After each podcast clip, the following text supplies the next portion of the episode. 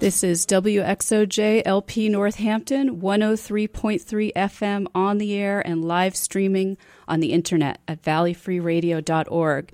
And you're listening to Under the Surface, a talk show with a focus on rarely discussed elements of everyday life. This show happens every Sunday, 11 to 12 noon, and I'm your host, Amy Landau. Thanks for joining me. One of my ongoing interests on this show is childhood. I think childhood is such a fascinating, wondrous time of, of life because we're new to the world and everything is new to us. So our responses are somehow fresher and more original.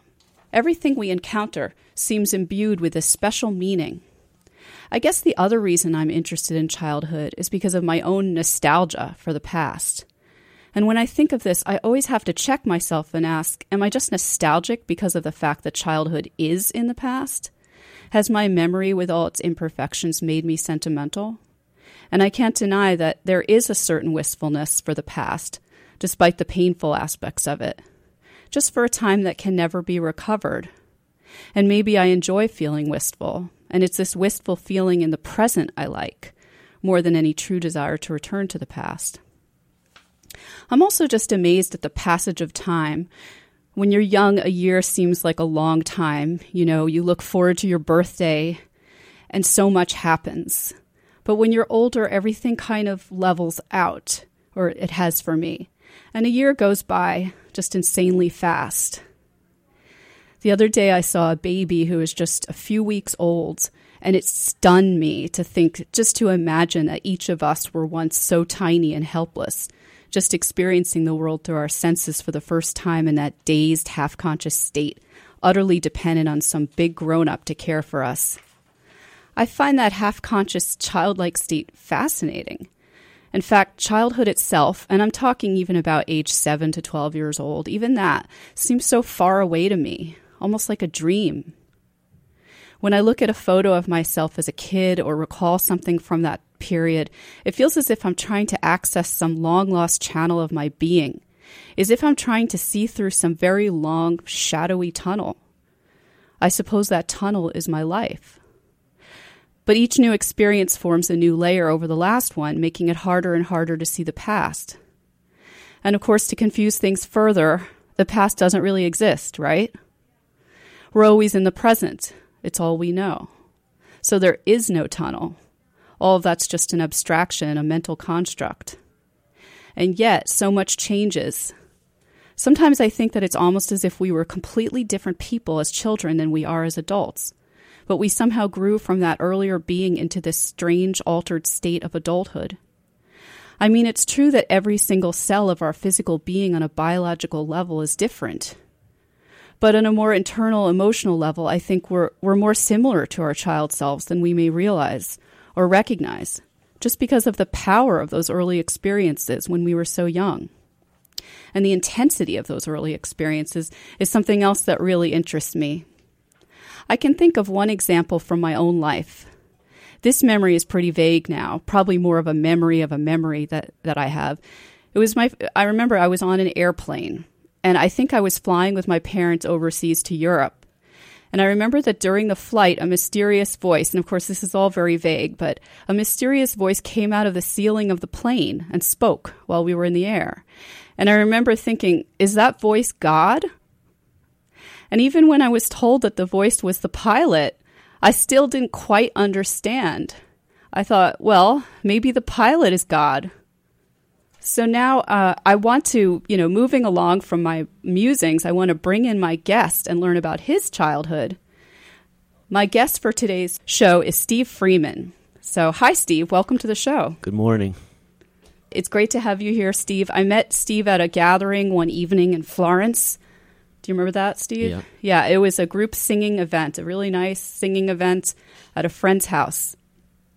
Um, and but I didn't really talk to Steve until later. So let's just jump right into this idea of interesting and intense experiences or even misconceptions from childhood that I was just talking about. Do you remember anything like that from your childhood, Steve? Misconceptions? Yeah, or just things that seem puzzling to you when you were young. I guess that's kind of hard to answer on the spot, but you know, just confusing things as you were growing up.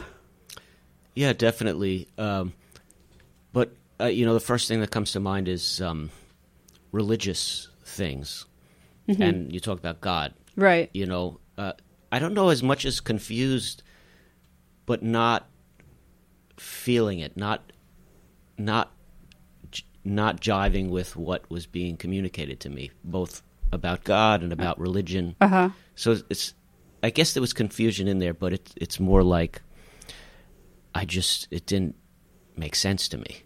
And were you raised uh, as a Christian or Jewish. Or, oh, right, Jewish. Jewish. Okay, so just going to synagogue and the whole experience Exactly. Exactly. seemed strange and remote at the time. Yeah. So age maybe four, or five, or six, around there. Mm-hmm. Um, I I decided that this I didn't believe this. I didn't. didn't Wow. Make sense to me. You remember that? I remember that.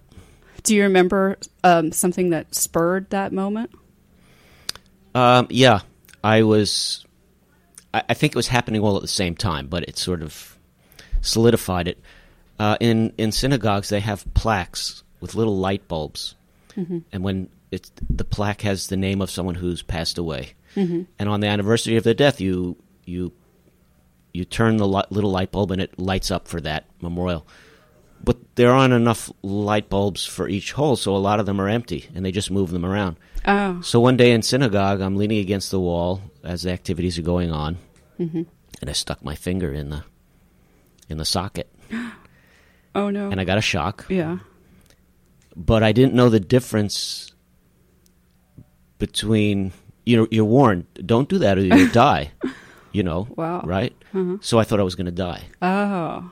So I went back to my dad, and uh, well, I contemplated it for a few minutes, like, oh my god, I'm going to die.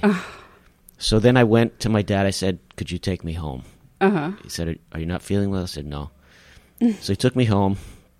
I didn't tell him what happened. This was the evening time, so um, I got ready for bed. My mother was home, and she. I was just sitting on the edge of the bed, and she.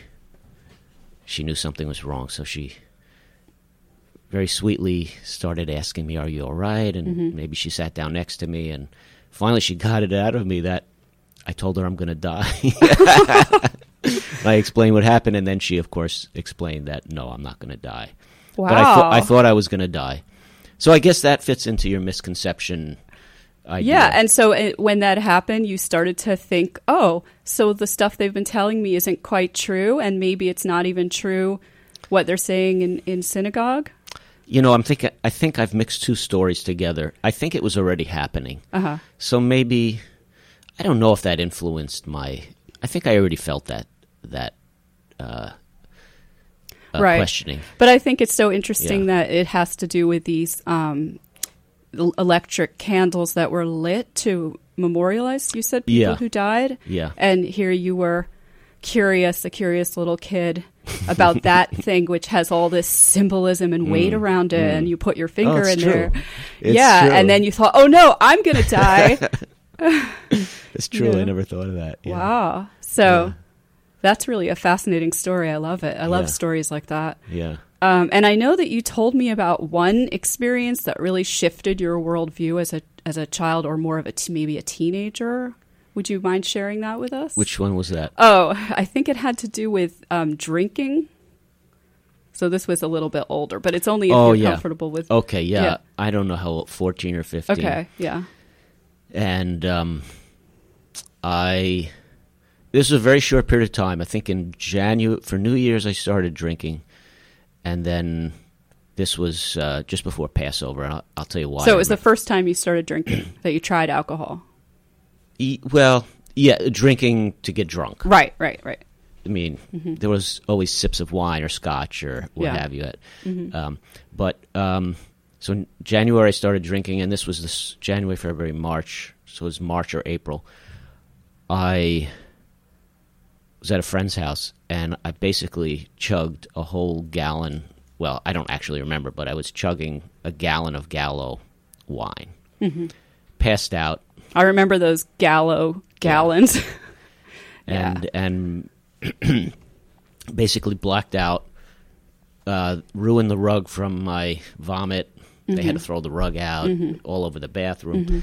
Um, but what happened for me it it it, it changed me uh, Mm-hmm. because I got to experience over that period of time what what alcohol could do to someone or Mm-hmm. drugs. And is this a story you're talking about? Yeah, this is Yeah. the story because you said it kind of shifted your worldview, and some of it you still have today. Yeah, so, I um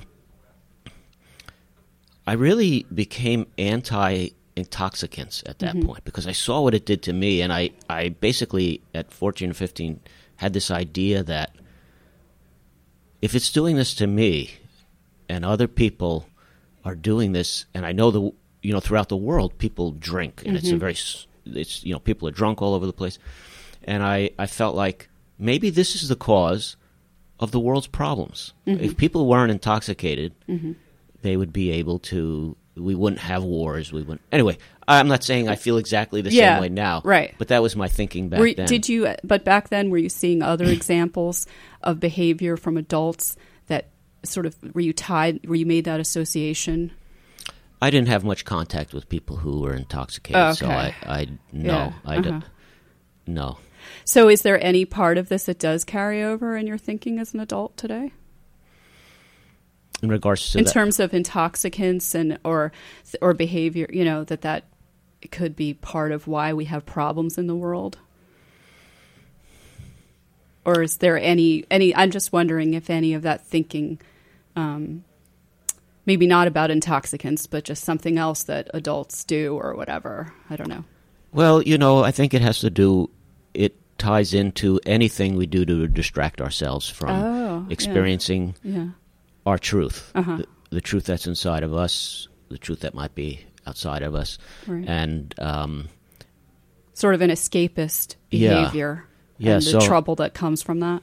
So people have to make their own choices, Mm-hmm. and if if that's if that's what it is for them, you know, hopefully at some point in their life they will come out of that and Yeah. be able to deal with whatever they need to deal with. So everybody has to make their own choices, but it's just one of the many things Yeah. Mm-hmm. that we do. Uh, and and it could be anything that we do to distract ourselves. And sometimes we need a little refuge Mm-hmm. from reality. I don't particularly go to movies, but you know, go, some people go to the movie. Or Yeah. Mm-hmm. for me, it's food. I love food. You know, so but it's it's when it's not in balance, and if you Mm-hmm. Yeah. find that you're using it to escape from dealing with understanding your feelings, Mm-hmm. um, your what you're experiencing. Yeah. Um, Yeah. So it's sort of like maybe everything in moderation. Well, maybe not everything, but maybe moderation is a good rule of thumb. hmm. Yeah, that's interesting. So, also, um, why do you think that childhood experiences seem so much more? I mean, to me, do they seem more profound to you than experiences you have as an adult? First of all, Is this this is tying back into what you were originally saying, right? Which was very wonderful. I loved how Oh, thank you, you. what you said. Yeah. I, I did have thoughts on that. I don't know if it's exactly the question, so you might have to steer. oh me. no, it doesn't matter. Don't worry. I was thinking while you were saying that, um, because I'm very nostalgic also, Mm-hmm. um, uh, especially in relationships, uh, um, coupled relationships. Yeah, Um, and I try not to just, I try to see both parts. The parts that were uncomfortable, Right. that needed to be worked on, and the parts that were wonderful. So, so I try not to live in the ignorance of the situation, but Mm-hmm. Th- there is there's probably many reasons why people have nostalgia, even if it was a bad situation, maybe Mm-hmm. because there's familiarity. You know how people have talked about that. Yeah. But I think for me, it's that that even today I experience things in a mixed way. Mm-hmm. So if I go somewhere, like I went dancing on Friday night to the dance uh, to pollinate, Oh yeah, I almost went but didn't. but I I had a wonderful time. But at the same time, when the music's loud like that, not not that it's loud for other people, but for me, when the Mm-hmm. bass is there's a strong bass, it vibrates through my body and it's quite uncomfortable. And I noticed I wasn't even breathing Mm. that well because it, it brings up this element of fear or, Mm-hmm. or I'm being bombarded somehow, you Yeah. know, v- vibrationally, Yeah. and so I'm not breathing. And so, in a, in some ways, I was uncomfortable about that experience. On the other hand, I enjoyed it. So, um, I was out socializing, Yeah. wonderful people, and I did move around and stuff. So if I think back into my past, that was also the case. You know, there was wonderful things that I enjoyed, and then discomfort, and and um, I do remember some of the discomfort, but I think it's okay to remember the good things. Um, um, Yeah. you know, I mean, of course, when we're dealing with stuff that comes up, emotions, we have a fight with someone, or someone does something that upsets us, you're tapping right into the past, and and and so you have a chance to deal Oh, with the to, true. to the discomfort or things that challenged you. But I think it's also okay to remember the wonderful things because there is love there. You know, there is there is um, enjoyment, and I remember smells. I Mm-hmm. I remember food. I remember laughing with people. I think it's okay to have those. Yeah. Be nostalgic about those Yeah. because w- for me, when I'm nostalgic about that, it's not just, just that it makes me happy. It's not just that, Mm-hmm. but it it brings back a feeling of love, and I and Mm-hmm. and and um, I might call that person from my past, Oh, you know, or that's communicate to them and Yeah. Mm-hmm. reach out, so it can it can actually be. Instead of just being is- isolated Right. nostalgia in your Yeah. mind, Yeah. you can actually engage. Mm-hmm. You know, just like Facebook can be just Yeah. Facebook, or you can actually communicate with people and get That's together. interesting that you say that because I just saw a college friend last night that I hadn't seen for 30 years. So I was thinking a lot of these things, you know. It was, it, and it is great, you know, when it, you can, and also just to have shared memories with people. Mm, like that's yeah. a big Yes. part of friendship is having Yes. this history, a, mutual history. Because where else is Hmm. that if if it's not something that you share with your friend? You know, uh, I mean, Absolutely. it's hard to keep it alive Yeah, the absolutely. memory. Um, yeah. So, um, you know, you mentioned familiarity and how that's part of nostalgia, and I find that it's just strange. Like even objects that are familiar or remind me of objects I grew up with, like a lamp fixture, will just strike me in some deep, deep way. You know that mm-hmm. it could it could never really, aff- or I can't imagine it affecting me, an inanimate object mm-hmm. today, mm-hmm. It- and uh, that is some you know not something from the past because it seems like it's like this little window that you get for a glimpse into that other existence. Have you, you do you know what I mean by that? Have you experienced that at all? Yeah, and it's interesting you bring that up because for a while now, and, and more so at this very moment, I'm going through all my things. I'm reducing all my Oh. things, including this nostalgia stuff, and Uh-huh. I wasn't sure how I would do that. But it's actually been a really nice process, and so even stuff from relationships, Mm-hmm. past relationships that I wasn't sure how am I get, how am I going to let this stuff go. Mm-hmm. But even that I've let go, and so what I'm doing is I'm making different piles of what I want to give to people Mm-hmm. as gifts, or just to give them people I think would enjoy that, that would be meaningful to them. Oh. So I'm reliving all those. Um, I went through all my photos to reduce that. Mm-hmm. Also, my father celebrating his um, 90th birthday six months early Oh this summer. wow! Uh, so they wanted pictures for that. So Mm-hmm. I started going. So I eliminated a lot of photos, Mm-hmm. but went through every single one of them to. And so I'm I'm in this nostalgia place again. Right, right. And um, And you sort of managed to kind of give life to, or kind of recreate these things in a way that's you know means something to like your father and other people. So Hmm. instead of just stashing them away in the closet, Right. and clear your space. Yeah, I, I went through a similar thing, and um, although I remember though, I I brought some, I packed some things when I moved here that I shouldn't have packed because I don't know if you've had that experience. You're, and one thing was just like a stuffed animal. I, I mean, I only had good memories from this stuffed animal, but I just felt like I, I had it out for a while and I just didn't like looking at it because it just felt too heavy hmm. just to see it. You know, so I, I was like, okay, well, it's all right. I can get rid of that. You know, if I don't want to have to feel the heaviness, you hmm. know, for whatever reason that I feel when I see that hmm. object. So sometimes, you know, you need to just let go of stuff so that you can be in a new place, you know, just feel that you're in a new place, not a place from the past. Um, so, what were you into as a kid? What were your hobbies and interests?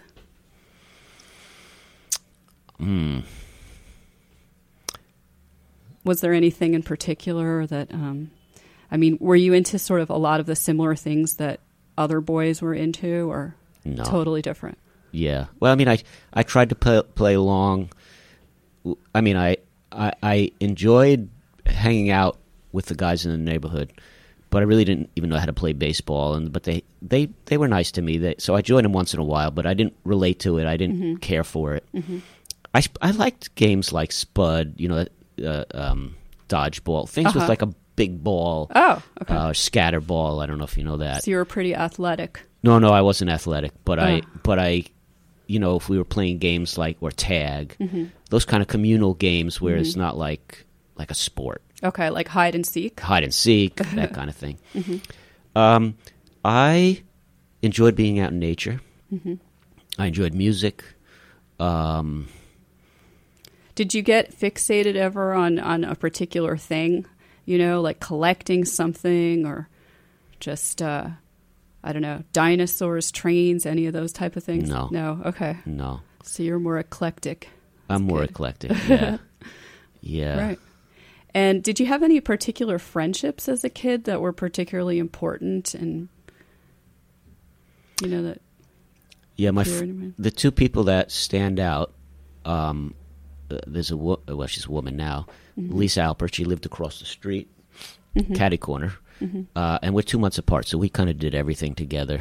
Mm-hmm. Um, we're still friends now. And then Michael LaBalbo, Mm-hmm. who lived down the block. I hope they don't mind being mentioned on the radio. well, I'm sure it's all good. Yeah. Um, And so you stayed in touch with them? Michael passed away, Oh. um, but Lisa, I'm still in touch with Oh, Lisa. Was- uh, Our fa- uh, our f- I'm very close with the whole f- her whole family. Mm-hmm. Oh. So, like a couple of years ago, I visited her parents Mm-hmm. and her sister and brother. Do you remember how you first became friends with her? You know, the parents. We were. She's across the Oh, street with two yeah. two Yeah. months apart. Basically, I don't have the picture, but you know, we're in a bathtub together, and Uh huh. you know, we just Uh we were just together. huh. Parents kept us. You were very young. yeah, Yeah, a lot of times that's how friendships form because the parents just sort of bring their kids to the playground together Mm. or whatever it is. Exactly. Yeah, and there's that connection. Um, what do you think makes kid friendships different from adult friendships, or do you think they're really as different as they seem? that's interesting. That's vaguely been on my mind when I watch kids play. Mm-hmm. Uh, in the last year, I think. Yeah. Yeah, it's a hard one. you know, I remember when I was a kid that sometimes it would be as simple as there actually it was something like one person would have to say I like you. I remember maybe this was something just uh, of my experience or or typical maybe for other young girls, but I remember it would be, you know, sort of talking to the person and then one day saying I like you and then it was like sealed. Now you are friends. You have you have both said that you like the other person. So in a way, it was sort of hmm. upfront. In a way that is not. Hmm. I mean, adults show they like each other in other ways. Hmm. So, yeah, I think um, for me, I was just kind of like friends with everybody. I was very, yeah, very outgoing. Mm-hmm. But as I got older, that shifted, and I think now this is my statement as an adult, mm-hmm.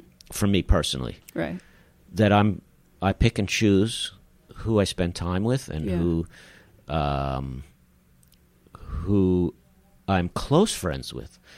But I try as much as possible, and even when I can't, I still try to include everyone in my in my community. Obviously, Right. you know, I there's times where I I'm closed, yeah, but my intention is to more than Yeah. friends in, in you know embrace as as many beings as possible yeah. You've You talked know? about that, and I find that really admirable and interesting. And I've thought a lot about how how closed so many kids were when I was younger. How, how there were these, and even in grad school. Of course, I was one of the older people in grad school, and there were a lot of people in their twenties. But just um, yeah, I've noticed that in Northampton, I've met a lot of very welcoming people, and I've thought a lot about how I've been in other environments where people were not so welcoming that remind me of being a kid and feeling, oh, you can't be in our group, or, you know, just the different cliques and the feeling of sort of having to somehow prove yourself in order to be part of a group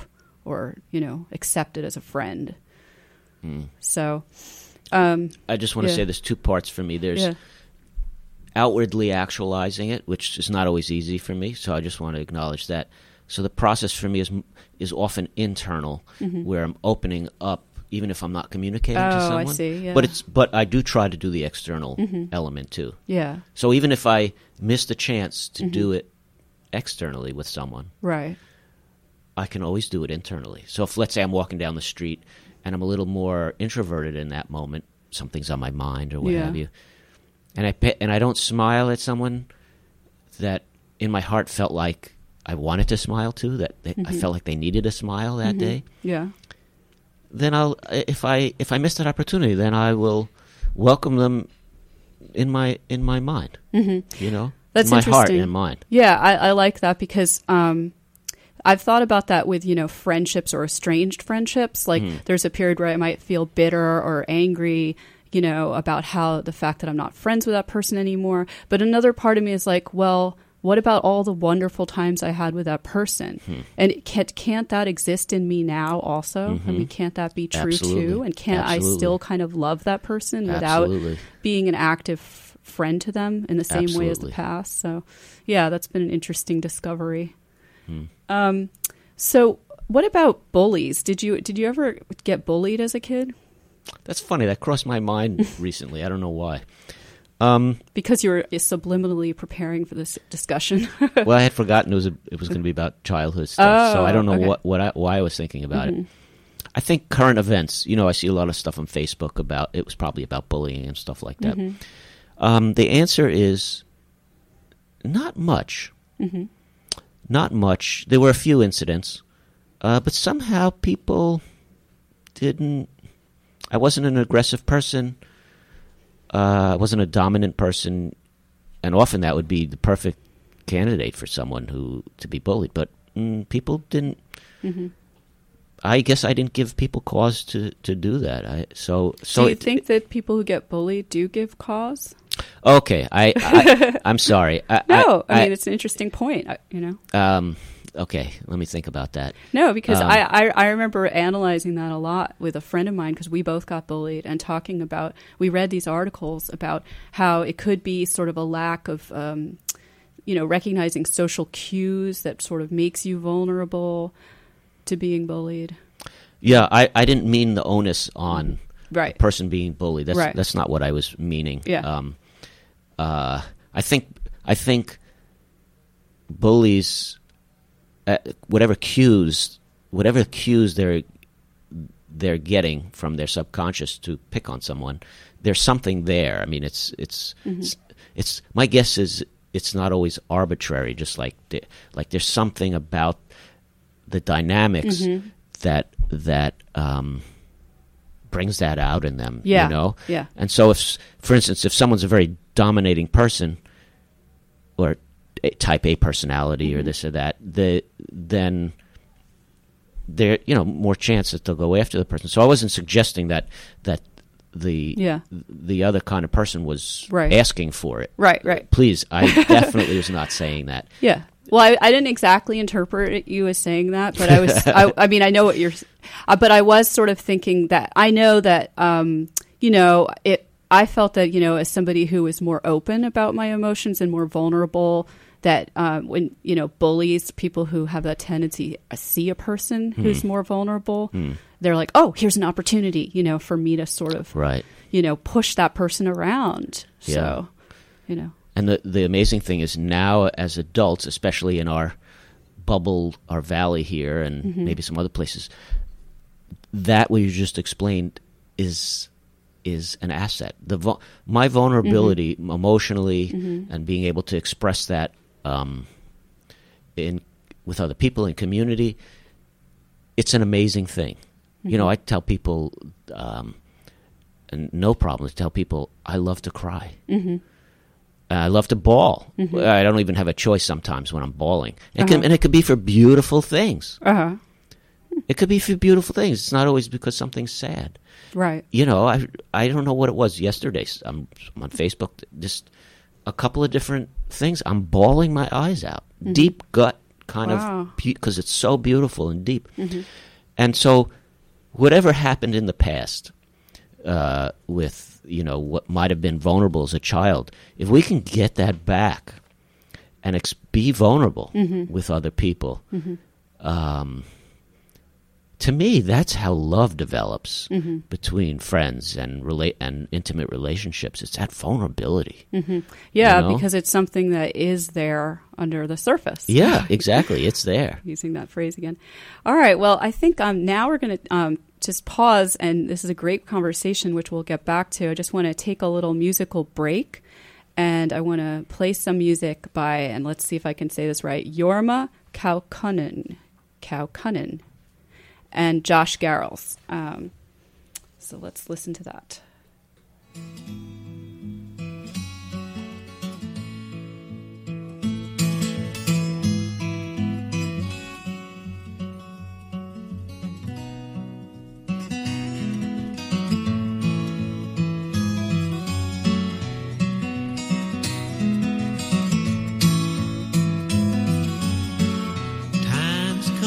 Us to think of living as it was. Into the future we must cross, must cross. I'd like to go with you. And I'd like to go with you. You say I'm harder than A marble shaft about to fall. I love you dearer than them all, them all. So let me stay with you.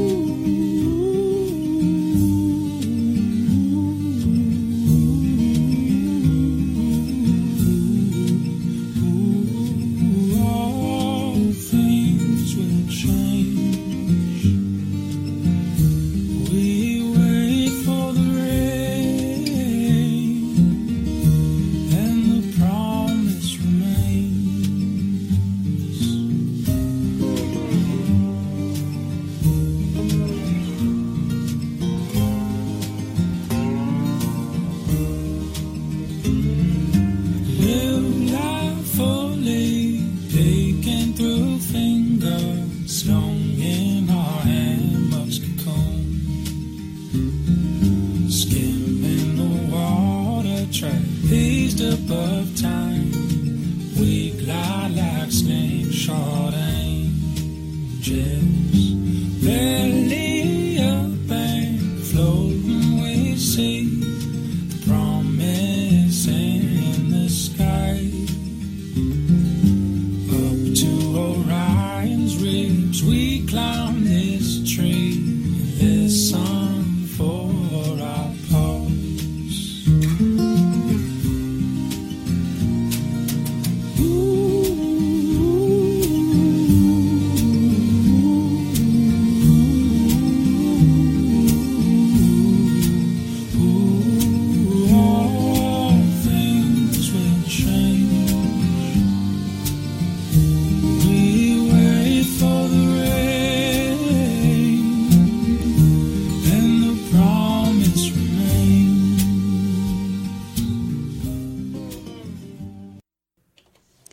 And we're back. Thanks for tuning in. If you're just joining us, welcome.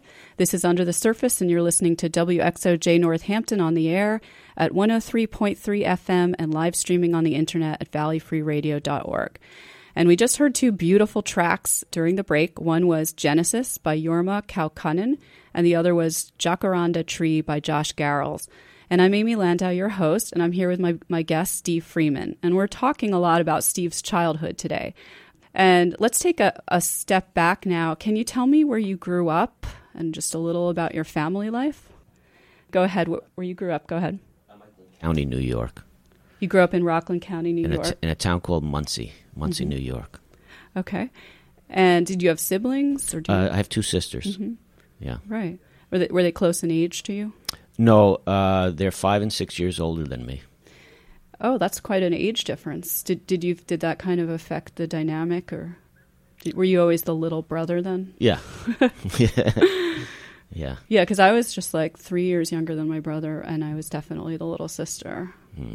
Did your sisters kind of um, include you in a good way with other activities? Did you feel a part of their social lives, or in some way Um, when I, you were young? I, I probably they. I'm sure they included me quite a bit. I do remember times where I, I wanted to be with them. They had friends over, and Mm-hmm. um, and you know, my mother would try to have me do some other activities because my sister wanted their privacy. Mm-hmm. So I definitely did want to be with them quite a bit. Um, it normally wasn't an issue, but but mm, they had to find ways to Right. to get me a, a- out of their way. Did you look up to them a lot? Sure. Admire them? Sure. Yeah. Um, and um, what about your parents? Like, uh, what was their style of parenting? It's funny. It's funny. This is all very. I've been thinking about a lot of this stuff. I don't know why.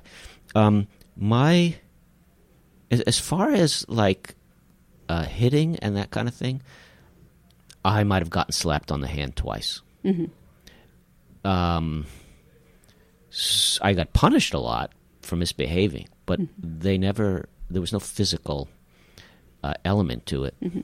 You know, is that what the question was? Well, any way you want to interpret it, I don't know. I just did. Did you, you know? I- I'm just did. Did you do a lot? Has spent a lot of time with one parent more than the other, or both of them? And and yeah, I mean, what sort of things did you do together? Did you spend a lot of time reading books together or going places?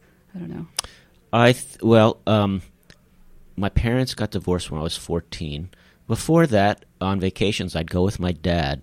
He was a salesman for a Oh. furniture company, and he'd sell to like Macy's and uh, big stores. So I'd actually go with him and make the rounds and take the customers out to lunch, and I actually kind of. That enjoy it. fun. wow, Um, uh, s- that's kind of nice that he included you in his his work life. That's Yeah. sort of unusual. Yeah, and then parent, yeah. then we'd go to a play or the ballet. Uh, once he took me to an opera. Uh, so and we'd eat good food. He'd take us to nice restaurants, and so so. Um, Oh, then you said you have a love of food today. oh yeah. Yeah, so I guess you got exposed to quality cuisine as a child. That I don't remember. I mostly remember the the cultural foods. You Mm-hmm. know, the the family foods and grandparents' foods and Mhm. stuff. Right. Um, and did did you know what you wanted to be when you grew up? You know how there are these certain questions that every kid has to have an answer to. What's your favorite color? When's your birthday? What do you want to be when you grow up? Did you have a an, a retort to that last one? Yes, and it wasn't very popular. It wasn't very. It Popular. wasn't very oh, popular. I'm curious. So my grandmother, for some, I think my rest of my family was at um, 1967 World's Fair or something like that. hmm So my grandmother was caring for me, and she asked me that question. And this is what I said to her. I said, "I want to be a garbage man," Oh, and she was very upset, of course. But to me, it looked like a lot of fun riding on the back of those trucks. Mm-hmm. yeah, yeah. you know, and it seemed like a certain kind of freedom. Later on, there it does look that way sometimes. Yeah. and at of course I work hard now as an adult, but back then it's like I wasn't sure what work was and it looked Yeah. like I didn't want to work so hard. Of course I learned how to work hard and I'm very glad about that.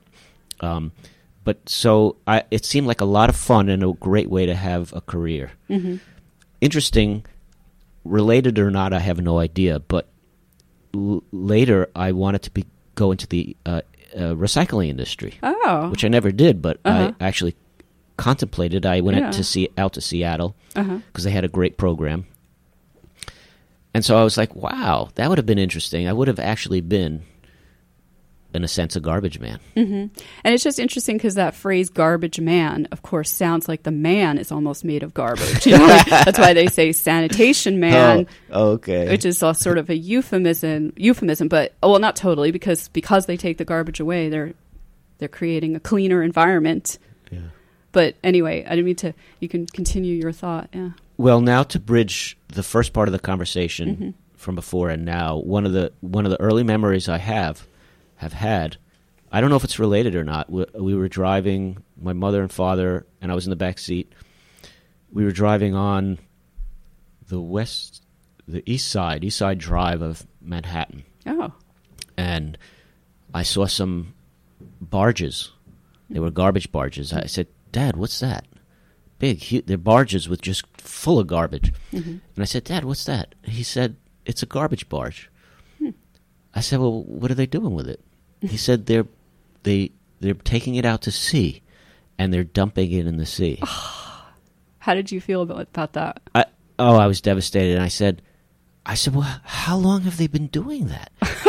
and as you probably remember, your parents are very, you don't, your perspective on age, like you said mm-hmm. earlier, is, is mm-hmm. skewed. Mm-hmm. So my father must have been in his 40s, and he said, well, as long as I've alive and way before that, so I'm thinking endless amount Yeah. of time, which in a sense it is, that they've been dumping garbage out to sea. And I was, I don't know how old I was. I was older than, I was maybe eight, Yeah. eh, between eight and nine. I was completely devastated. And uh, I, it impacted me tremendously. Yeah, and meanwhile, you were probably being read books about like sea life and, you know, encouraged to have a respect for living things. And it, mm. it's just like a total kind of shock to find mm. out, wow, what's what's happening to the, this place, the ocean, you mm. know, that, you know, you think of starfish and, you know, um, seahorses and octopus, all the beautiful creatures of the ocean, the whales. And as a kid, that's sort of more what you're, I think your thoughts can be filled with that. And then to find out that garbage is being Yeah. dumped there, it's like, Yeah. yeah. And so that sort of, did you say then you got into a career or some work involving recycling, or you considered that? When I was older, I considered it. My degree's in environmental education, Mm-hmm. and um,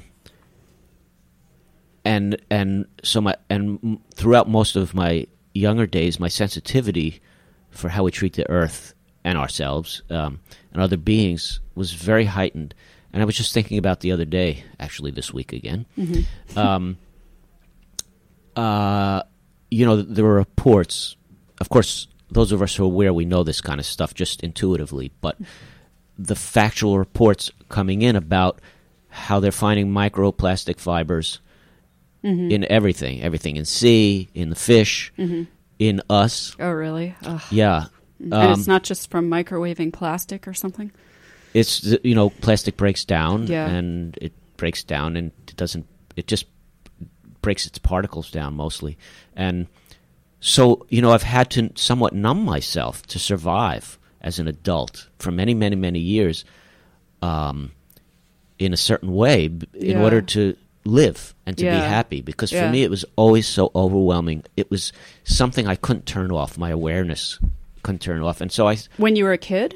yeah when i was a kid. Oh, you got really it was just there and, and disturbed by that. yeah so human our human interaction with nature all of like i could not not make the connections. I for me the connecting the dots just instantaneous and um it's it's it's not something i could not see so i had to numb myself to some degree so now you know of course i'm trying to bring back that not get overwhelmed where I'm unhappy and Right. unable to act. Right. And of course, we know that politically, etc. But to but to be able to to um, be aware enough and strong enough to take action and to do something, you know, um, and not just get so overwhelmed that Yeah. that we've basically we're poisoning ourselves and Yeah. so on and so on, you know. And Yeah, it's interesting when I listen to you talk because I, I feel like it's sort of that's um, what adulthood seems to require in a way is to um, have to uh, screen out some things in order to be able to respond appropriately or not be overwhelmed, like you said. And yet, we want access to the childlike sensitivity that we had, you know, to in order to take action at, at the same time. I don't know. Do you know what I mean? Yeah. So, I don't know if you're into Buddhist stuff at all. yeah, I am. But uh, this morning, uh, you know, every, uh, uh, we all know what's going on in the world right now. Right. Everything is Yeah. Mm-hmm. can be so overwhelming. So what I did this morning, and this goes back to the bullying thing. See how everything's tied in. yeah.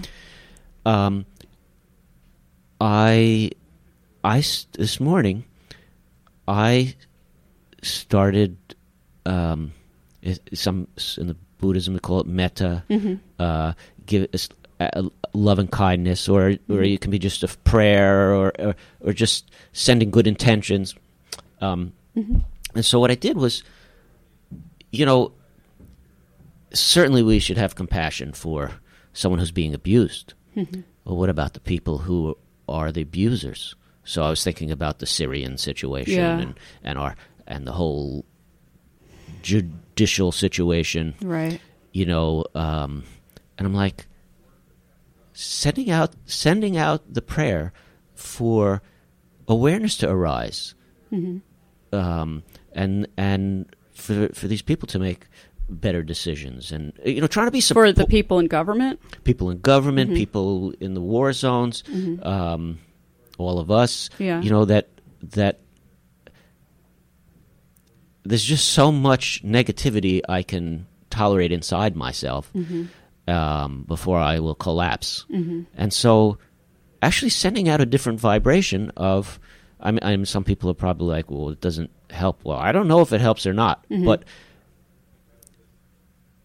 if it, it, it I'm not going to take the chance that Yeah. you know I'm going to just do it and Well, it helps you, Certainly you- and that. it and it may help others. But certainly. it, if if more people are doing that because it helps them, then more Mm. people are being helped. Yeah, you're sort of So- holding them in good, with good intentions. Mm-hmm.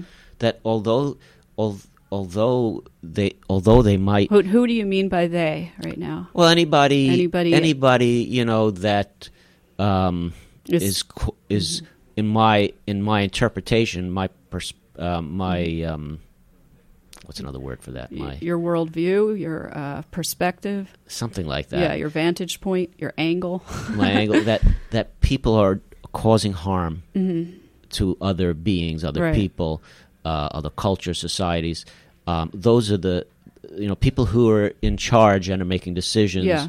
Um, but it applies to any situation. So not just the not just the victims, Mm-hmm. but the people who who might have, uh, for whatever reasons, The people perpetuating for people the perpetuating yeah. um, and the bullying. you know, um, pray for them to to be able to develop Mm-hmm. um, good intentions and awareness. Have have Yeah. awareness arise inside them, uh, Right. uh, you know, so that they that they can take make better actions, make better and decisions. also, you know, continuing to be part of a resistance movement is a Hmm. good way to bring that awareness Sure. front and center sure, to the people in power. Yeah, Absolutely. To empower ourselves too. absolutely. Um, yeah. So let's see what else. We're we're gonna we're getting close to the the end of the show now. So now you're. Do you want to mention what kind of work you're in now? Since we touched on the the work that you thought you might do. For about 22 years, although I took a little break for about a year and a half, I've been um, working for the South River Miso Company up in Conway, Mm-hmm. and I actually live above the miso shop. Uh huh. It's kind of a rustic, Right. rural Uh huh.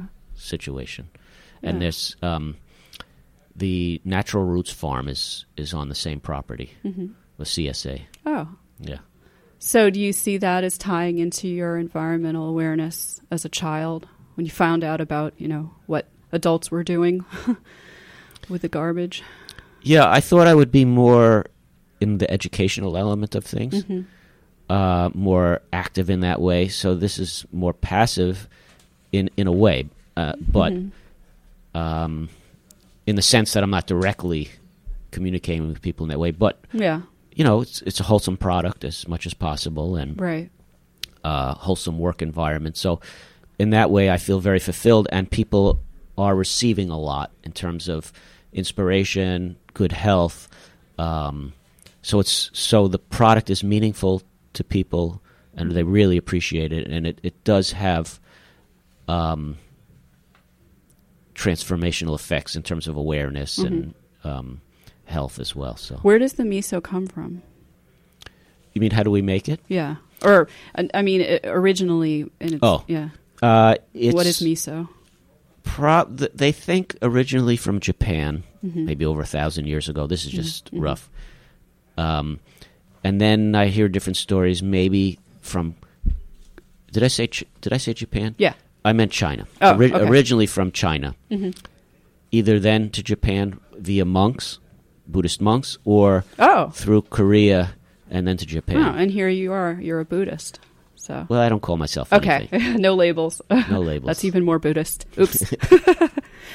All right. Um, well, you've been listening to Under the Surface. I'm Amy Landau talking to Steve Freeman, and we're just about at that time where we need to wrap up. Steve, thank you so much for being a guest on today's show. It's been a real pleasure having you here. Likewise. Thank you very much. Yeah, and thanks for listening, everybody. Please tune in again next week, Sunday, 11 a.m. to 12 noon, and enjoy the rest of your morning. Have a great week.